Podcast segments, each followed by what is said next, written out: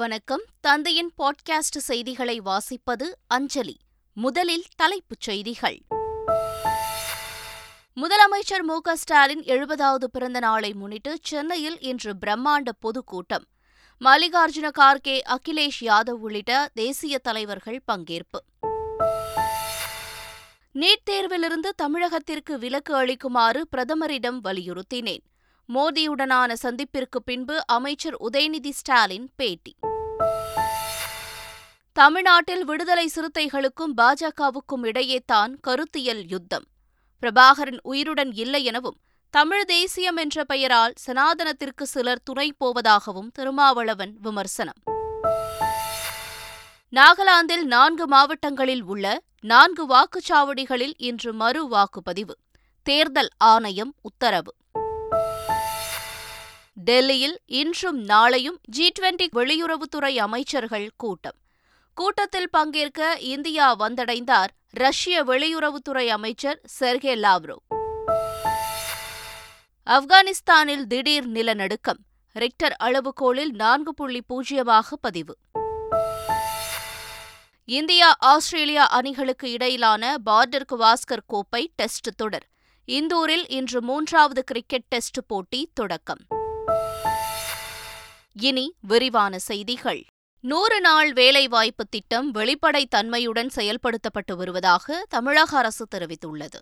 ஊரக வளர்ச்சி மற்றும் ஊராட்சித்துறையின் மூலம் செயல்படுத்தப்படும் இந்த திட்டத்தின் மூலம் ஒவ்வொரு குடும்பத்திற்கும் அதிகபட்சமாக நூறு நாட்களுக்கு வேலைவாய்ப்பினை அளித்து வருகிறது.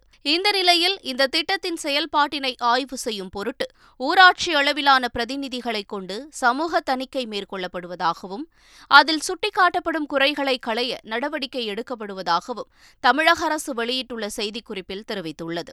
தொழிலாளர்களிடமிருந்து பெறப்படும் புகார்கள் மற்றும் குறைகளை நிவர்த்தி செய்ய ஒவ்வொரு மாவட்டத்திலும் குறைதீர் அலுவலர்கள் நியமனம் செய்யப்பட்டு அவ்வப்போது குறைகள் களையப்பட்டு வருவதாகவும் கூறப்பட்டிருக்கிறது. முதலமைச்சர் ஸ்டாலினின் எழுபதாவது பிறந்த நாளை முன்னிட்டு இன்று மாலை தென் சென்னை திமுக சார்பில் Nandanam Y M C A மைதானத்தில் பொதுக்கூட்டம் நடைபெறுகிறது. இதில் காங்கிரஸ் தலைவர் மல்லிகார்ஜுன கார்கே, ஜம்மு காஷ்மீர் தேசிய மாநாட்டு கட்சித் தலைவர் ஃபரூக் அப்துல்லா, சமாஜ்வாதி கட்சித் தலைவர் அகிலேஷ் யாதவ், ராஷ்டிரிய ஜனதா தளம் கட்சித் தலைவர் தேஜஸ்வி யாதவ் உள்ளிட்டோர் பங்கேற்க உள்ளனர். சென்னை லிட்டில் ஃபிளவர் பார்வையற்றோர் பள்ளியில் முதலமைச்சர் மு க ஸ்டாலின் தமது எழுபதாவது பிறந்த நாளை கேக் வெட்டி கொண்டாடினார். இந்த நிகழ்ச்சியில் பள்ளி மாணவிகள் கலை நிகழ்ச்சிகள் நடத்தினர். பின்னர் திமுக அரசின் சாதனைகளை மாணவிகள் பட்டியலிட்டு பேசினர்.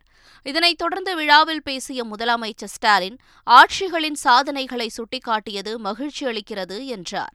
உங்களை சந்திக்கிற போதெல்லாம் எனக்கு ஒரு பெரிய உணர்வு. முப்பது வருஷமா வந்துகிட்டு இருக்கிறேன்னா, எண்பத்தி நாலுல இருந்து வந்துகிட்டு இருக்கிறேன்னா, எம் எல் ஏவாக தேர்ந்தெடுக்கப்பட்டு வந்திருக்கிறேன். சென்னை மாநகரத்துடைய மேயராக பொறுப்பில் இருந்தபோது வந்திருக்கிறேன். அதற்கு பிறகு உள்ளாட்சித்துறை அமைச்சராக பொறுப்பில் இருந்த நேரத்தில் வந்திருக்கிறேன். துணை முதலமைச்சராக இருந்தபோது வந்திருக்கிறேன். ஆட்சி இல்லாத நேரத்திலும் வந்திருக்கிறேன். எதிர்க்கட்சியாக இருந்தபோது வந்திருக்கிறேன். எதிர்க்கட்சி தலைவராக வந்திருக்கிறேன். இன்னைக்கு முதலமைச்சராக வந்துகிட்டு இருக்கிறேன். ஆனால் ஒன்றை ஆனால் ஒன்றை மட்டும் உறுதியாக சொல்கிறேன், எந்த பொறுப்பில் இருந்தாலும் இல்லாட்டாலும் எப்போதும் வருவேன், எந்த வருஷமும் வருவேன்.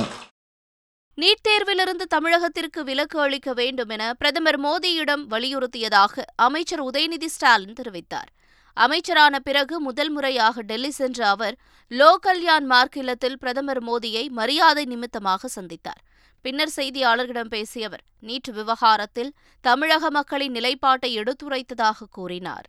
நீட் விவகாரத்தையும் நான் அவர்கிட்ட சொன்னேன். அப்போ அவர் சில விளக்கங்கள்லாம் எனக்கு கொடுத்தாரு. நீட் விளக்கு அஷூரன்ஸ் கொடுத்துருக்காங்க. அஷூரன்ஸ் கொடுக்கல, அவர் சில விளக்கங்கள் கொடுத்தாரு. நான் வந்து உங்களுடைய விளக்கங்கள் இது, பட் ஆனால் எங்கள் தமிழ்நாட்டு மக்களுடைய மனநிலை இதுதான், அதனால் திமுகவோட சட்ட போராட்டம் தொடரும் அப்படின்னு சொல்லுவாங்க. தமிழ்நாட்டில் விடுதலை சிறுத்தைகளுக்கும் பாஜகவுக்கும் இடையேதான் கருத்தியல் யுத்தம் என்று அக்கட்சியின் தலைவர் தொல் திருமாவளவன் தெரிவித்துள்ளார். பாஜகவை கண்டித்து விடுதலை சிறுத்தைகள் கட்சி சார்பில் சென்னை வள்ளுவர் கோட்டத்தில் கண்டன ஆர்ப்பாட்டம் நடைபெற்றது. இதில் அக்கட்சியின் பொதுச் செயலாளர்கள் ரவிக்குமார் எம் பி, சிந்தனை செல்வன் மற்றும் காங்கிரஸ் மாநில தலைவர் கே எஸ் அழகிரி, மார்க்சிஸ்ட் மாநில செயலாளர் கே பாலகிருஷ்ணன் உள்ளிட்டோர் பங்கேற்றனர். அப்போது பேசிய திருமாவளவன், கருத்தியல் ரீதியாக விடுதலை சிறுத்தைகள் கட்சியுடன் பாஜக விவாதிக்க தயாரா எனவும் கேள்வி எழுப்பினார். கொள்கையை சொல்லி தமிழ்நாட்டிலே ஒரே ஒரு இடத்தில் உன்னால் கொடியேற்ற முடியுமா? விடுதலை சிறுத்தைகள் சவால் விடுகிறோம்.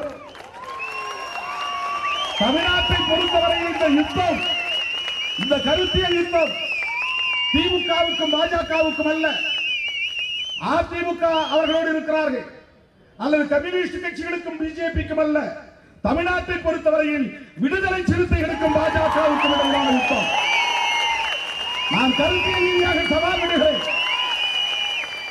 கருத்தியல் ரீதியாக மோதிக்கொள்ள தயாரா? விவாதிக்க தயாரா?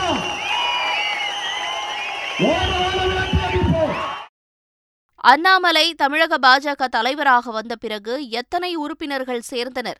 தற்போது தமிழக பாஜகவின் நிலை என்ன என தமிழ்நாடு மின்சாரத்துறை அமைச்சர் செந்தில் பாலாஜி கேள்வி எழுப்பியுள்ளார். பிஜேபியினுடைய உறுப்பினர் எண்ணிக்கை முதல்ல எவ்வளவு, நீங்கள் சொல்லக்கூடிய நபர் பொறுப்பெடுத்ததுக்கு பிறகு எவ்வளவு, இன்னைக்கு தமிழ்நாட்டினுடைய பிஜேபியினுடைய நிலை என்ன, முதல்ல அதை அதை சொல்லிட்டு அப்புறம் பேச சொல்லுங்கள்.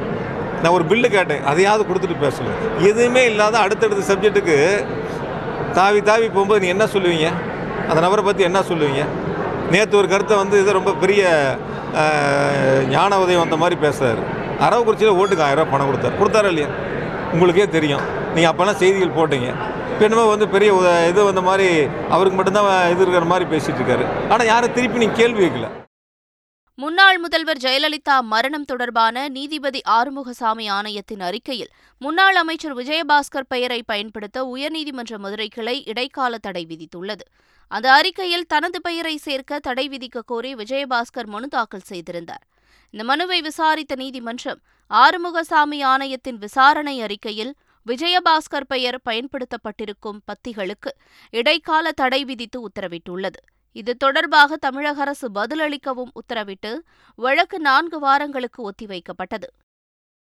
பிரபாகரன் இப்பொழுது உயிரோடு இல்லை என்றும் மோடி எதிர்ப்பை நீர்த்துப்போகச் செய்வதற்கான ஒரு யுக்தியாகத்தான் இதனை பார்க்கிறேன் என்றும் விடுதலை சிறுத்தைகள் கட்சித் தலைவர் திருமாவளவன் தெரிவித்துள்ளார். பிரபாகரன் உயிரோடு இருக்கிறார்ங்கிறது பதிமூணு வருஷத்துக்கு முன்னாடி சொன்ன செய்திதான்.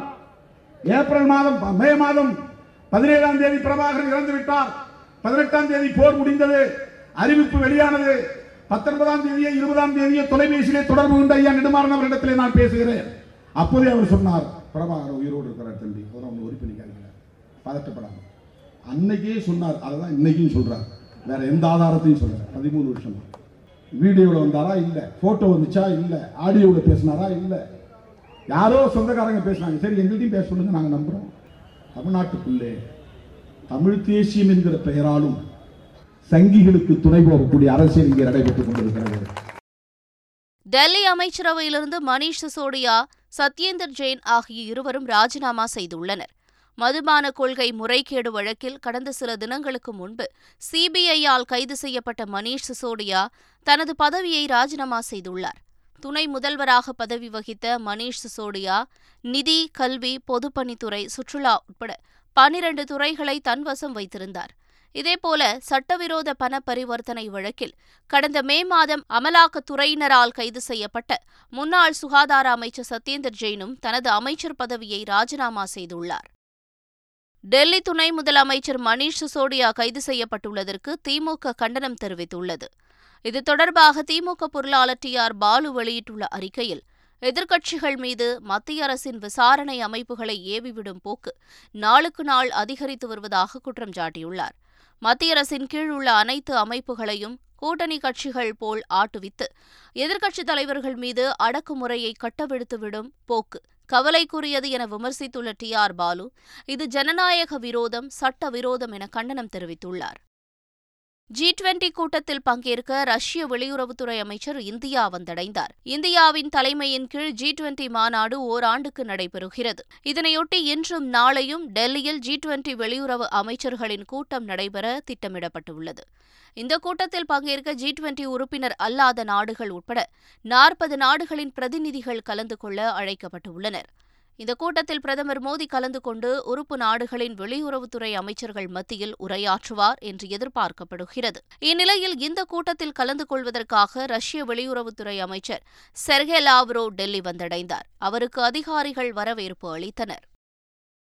ஈரோடு பழனி ரயில் திட்டத்தை நிறைவேற்றுவதற்கான அனைத்து முயற்சிகளையும் செய்வேன் என்று மத்திய ரயில்வே இணையமைச்சர் தர்ஷனா விக்ரம் ஜர்தோஷ் தெரிவித்துள்ளார். திருப்பூர் மாவட்டம் வெள்ளக்கோவிலில் கழிவு பஞ்சாலை சங்க நிர்வாகிகளுடன் கலந்துரையாடல் நிகழ்ச்சி நடைபெற்றது. நிகழ்ச்சியில் பேசிய மத்திய இணையமைச்சர் தர்ஷனா விக்ரம் ஜர்தோஷ், ஜி டுவெண்டி மாநாட்டை இந்திய தலைமை ஏற்று நடத்தி கொண்டிருக்கிறது என்றும் இது பெருமையான விஷயமும் என்றார்.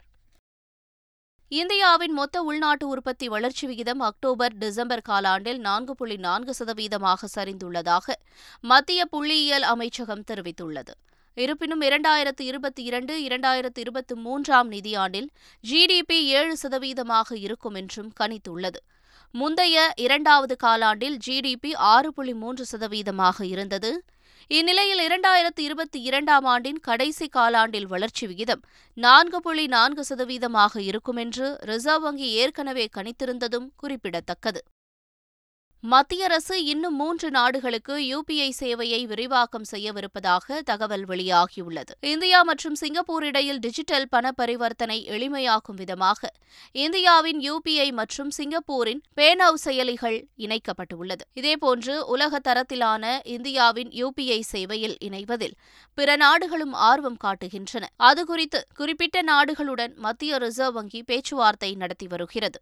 இந்த நிலையில் மொரீஷியஸ், இந்தோனேஷியா, ஐக்கிய அரபு அமீரகம் ஆகிய மூன்று நாடுகளில் அந்நாட்டு செயலிகளுடன் இணைந்து யூபிஐ சேவையை மத்திய அரசு விரிவாக்கம் செய்யலாம் என தகவல் வெளியாகியுள்ளது.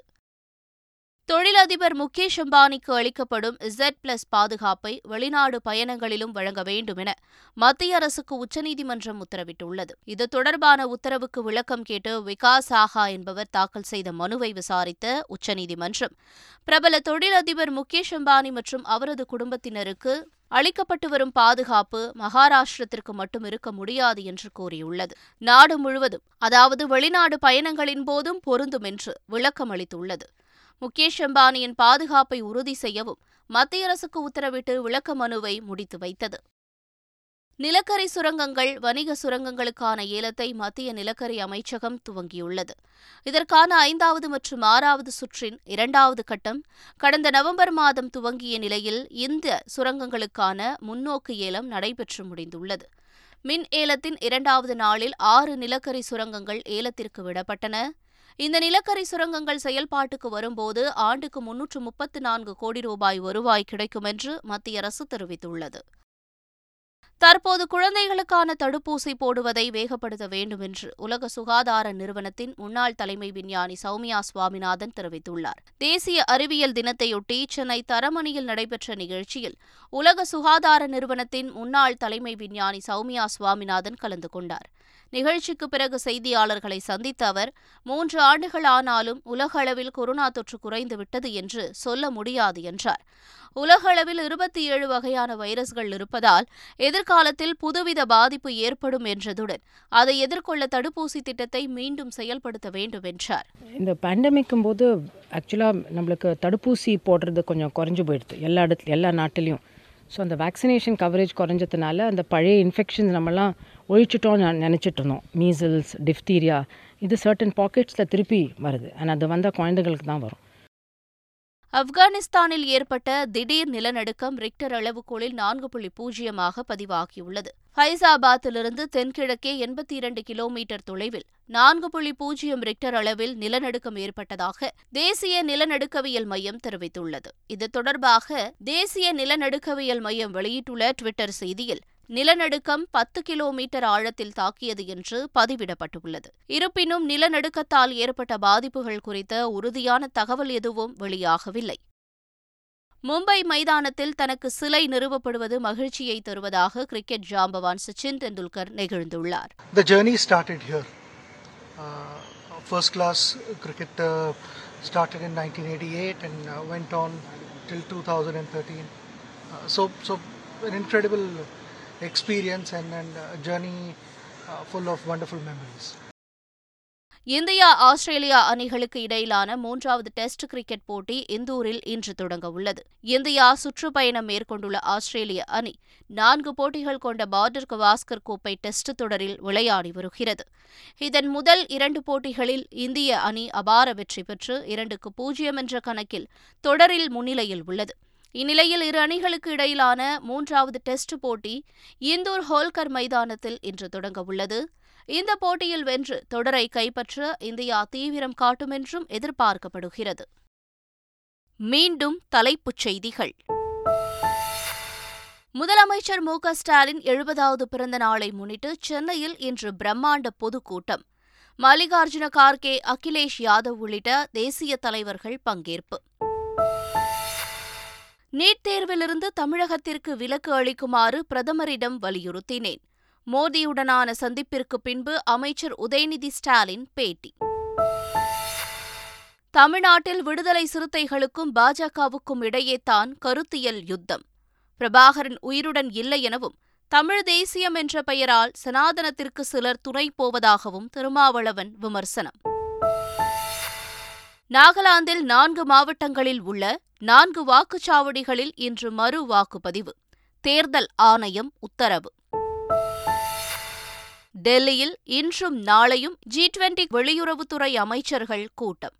கூட்டத்தில் பங்கேற்க இந்தியா வந்தடைந்தார் ரஷ்ய வெளியுறவுத்துறை அமைச்சர் செர்கே லாவ்ரோ. ஆப்கானிஸ்தானில் திடீர் நிலநடுக்கம். ரிக்டர் அளவுகோலில் நான்கு புள்ளி பூஜ்ஜியமாக பதிவு. இந்தியா ஆஸ்திரேலியா அணிகளுக்கு இடையிலான பார்டர் குவாஸ்கர் கோப்பை டெஸ்ட் தொடர் இந்தூரில் இன்று மூன்றாவது கிரிக்கெட் டெஸ்ட் போட்டி தொடக்கம். இத்துடன் செய்திகள் நிறைவு பெற்றன.